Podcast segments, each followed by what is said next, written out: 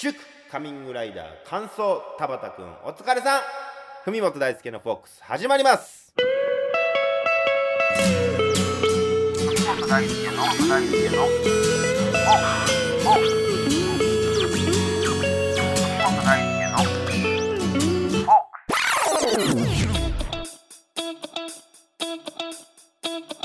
はいどうもよろしくお願いします。私神戸初平成のフォークシンガー文本大輔です。え今回でこの番組第10回目ということで、ね、やっと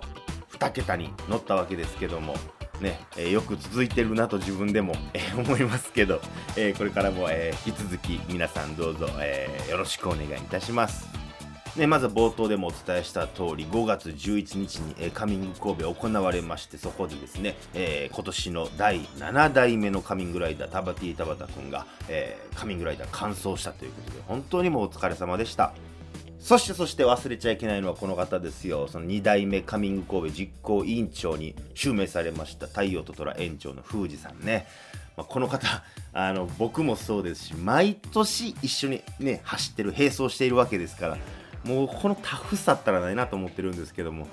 僕もう一回やるかって言われたらちょっと悩みますもんねやっぱり。いやもう富士山も本当お疲れ様でした。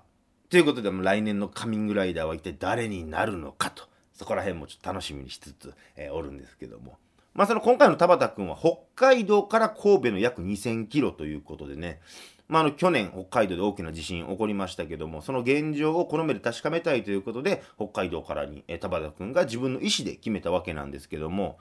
まあ、その田畑君の目には北海道が、ね、今の北海道っていうのがどう映って、乾燥して、どんな曲を作ってきたのかなっていうのがすごい楽しみやったりするんですけども、まあ、その聴けることを楽しみにしてると言いながらもね、まあこれ前にも言いました通り、この世にカミングライダーっていうのは7人しかね、経験した人間はいないわけでして、田畑君も含めてね。で、その僕らにしか共感できない感覚っていうのもたくさんあって、その一つの中に、走ってる途中に曲は作れないっていうのがありまして、で、僕も歴代のカミングライダー、コンセパンチ木村君であったりとか、寺山隆二さんであったりとかに、えー言われてきたことなんですけども、ふみもちゃん走ってる途中に曲なんて作れないよと。なわけなかろうと。あんだけ時間あんねんから、1曲と言わずに2曲3曲と作れるやろ思ってたんですけど、まあ、できない。本当にもう走るだけでも精一杯なんですよ。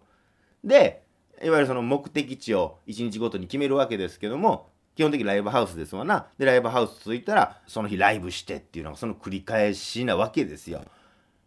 まあね、曲作る時間なんてもうあったもんやないですよ。僕も結局そのカミング神戸の前日に、えー太陽と空の楽屋に泊まらせてもらいまして、そこでもうせっせとこう、うん、かがやべ、なんか作らなあかんと思って。作らなあかんって言い方もあれですけども、作ろうと思って精一杯考えたんですけどもね。うん。まあ、どんな曲かっていうのはもう、ええやないですか。ま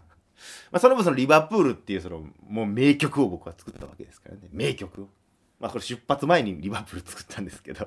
まあこの喋りのトーンでなんとなく察してもらえたらなと思うんですけど。まあもちろん頑張って作ったのは頑張って作ったんですけど。まあそんな話はいいんですよ。田畑君お疲れ様ということで。一方、えーその頃私、文本大輔も東京で負けておりませんよ。自転車こいでおります。ついに、ウーバーイーツを始めました。ということで、そのお話は後半戦にということで、ここで一曲、えー私、文本大輔の中で、お仕事にまつわる曲を一曲弾き語りしたいと思います。えーこの間帰省した時に、その実家のパソコンの中にですね、歌詞のテキストがあって、なあ、これ22歳ぐらいの時なんですかね、もうてっきりも存在忘れてたんですけども、だからもうほとんど人前で披露したことないんちゃうかな。うーん。とは言いつつ大事に歌いたいな思います。まあそれをね、僕のそのカミングライダーで、えー作った前日にね、書いた歌っていうのをまたどこかで披露できたらええなと、そんなことも思いながら、あお聴きいただきたいなと思います。私、文本大輔で、求人広告。夜も明けきらぬ午前5時父が残して言ったのは酒の残る捨て台詞と新聞折り込みの求人広告。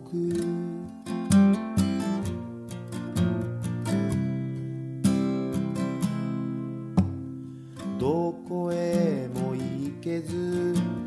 布団の中窓の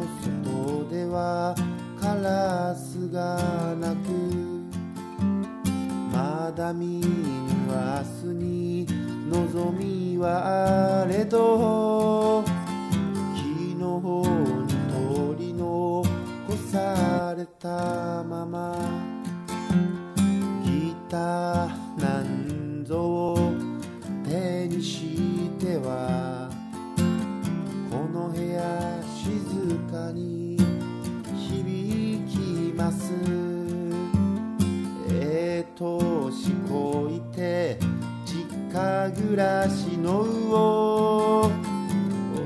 が奏でるよ。ラブソング。夜も明けきらぬ。午前5時。父が残して。言ったのは情けの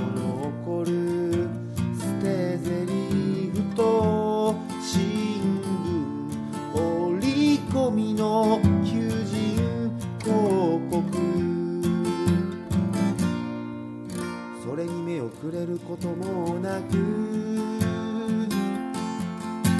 くしゃくしゃに丸めてゴミ箱へ。このまま終わってたまるかと未来を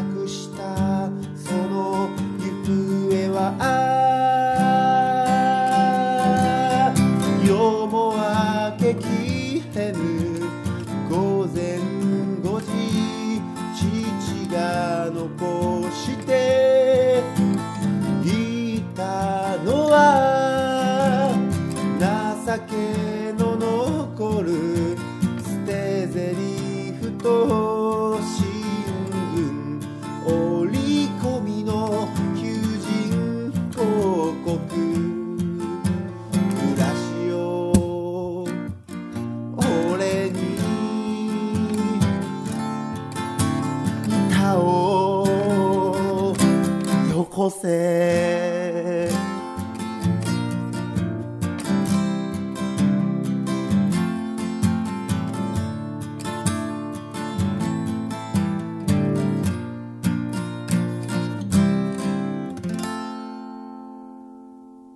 お聞きいただきましたのは私文本大輔で求人広告でした、えー僕が実家でダラダラしてる時にこれじゃダメだろうと思って作った歌なんですけども、えーまあ話戻りましてまあウーバーイーツを始めたわけなんですけども。まあ、その僕カミングライダーで走った時の自転車っていうのを東京に持ってきてましてまさかねライダー号も東京でウーバーイーツさせれるとは思ってなかったんじゃないかなって思いますけども、まあ、何より僕自身がウーバーイーツするなんて一番思ってなかったんですけども本当ね日本の働き方改革の最前線に僕は最先端にいるわけなんですけどもやっぱ俺持ってんなっていう話がありましてそのウーバーイーツを始めた初日ですね。ね、あの平日やったんで全然依頼も少なくて僕は家でパソコンパチクリパチクリしながらピカーンって光って依頼があったらくるっと走って、まあ、10分15分走って家戻ってきてまたパチクリパチクリパソコンするっていう。あこれはすごいなんか有意義な時間を過ごしてるなと思いながらおったんですけども。で11時回りましてウーバーイーツが12時までなんですよ。でも11時半ぐらいになりまして時間がね。でその登録会で ウーバーイーツの走る方じゃなくて宅配してもらう方の1000円クーポンっていうのをもらえたんですよ。だからこれで1回1000円クーポンを使ってみて、どんな感じで、えー、今、ウーバーイーツの走ってる人が来て宅配をどんな感じでするのかっていうのを1回、えー見てみるのもいいんじゃないですかっていう目的で配ってるみたいなんですけども、まあ、11時半ですから、もう仕事の依頼も来んやろうと思って、えーじゃあ、その1000円クーポン使って、言うたら一食浮くわけじゃないですか。これラッキーやなと思って、えーマクドナルドがね、送料無料だっていうんで、ビッグマックセット頼んだわけなんですけども。で、11時半、もうさすがに依頼ないやろうと思って、ビッグマックセットを頼んだところ、頼んだ瞬間、ピカって依頼が来まして、マジかって思って。けどなんか僕も、その依頼を断りすぎたら、その後依頼来る数が減ってしまうとかなんかいろいろ情報があって、あ、これ、あーって思ってピッて押してもって、押したら僕三軒茶屋ってとこ住んでるんですけども、なったのが自由が丘ってところで、めちゃくちゃ離れてるところに行かされて、しかもマクドナルドね、それも。めちゃくちゃ離れてるマクドナルドまで行けという指令が来まして、今から自分のビッグマックセットが来るのに、今から俺は自由が丘まで自転車こがなきゃいけないと。でまあその後ビッグマックセット来ましたけども自由が丘まで行ってね自由が丘からまたそれもねその依頼っていうのも自由が丘のマクドからもうそれやったらお前もう5分歩いたらお前マクドナルドまで行けるやんけって距離のやつが頼んでるわけですよ。その間に僕のマクドナルドのポテトはしなしなになるしもうね散々な初日やったんですけどもあやっぱ持ってんなと自分持ってんなっていうかそういう星のもとにやっぱ生まれてきてるんやなと思いながら。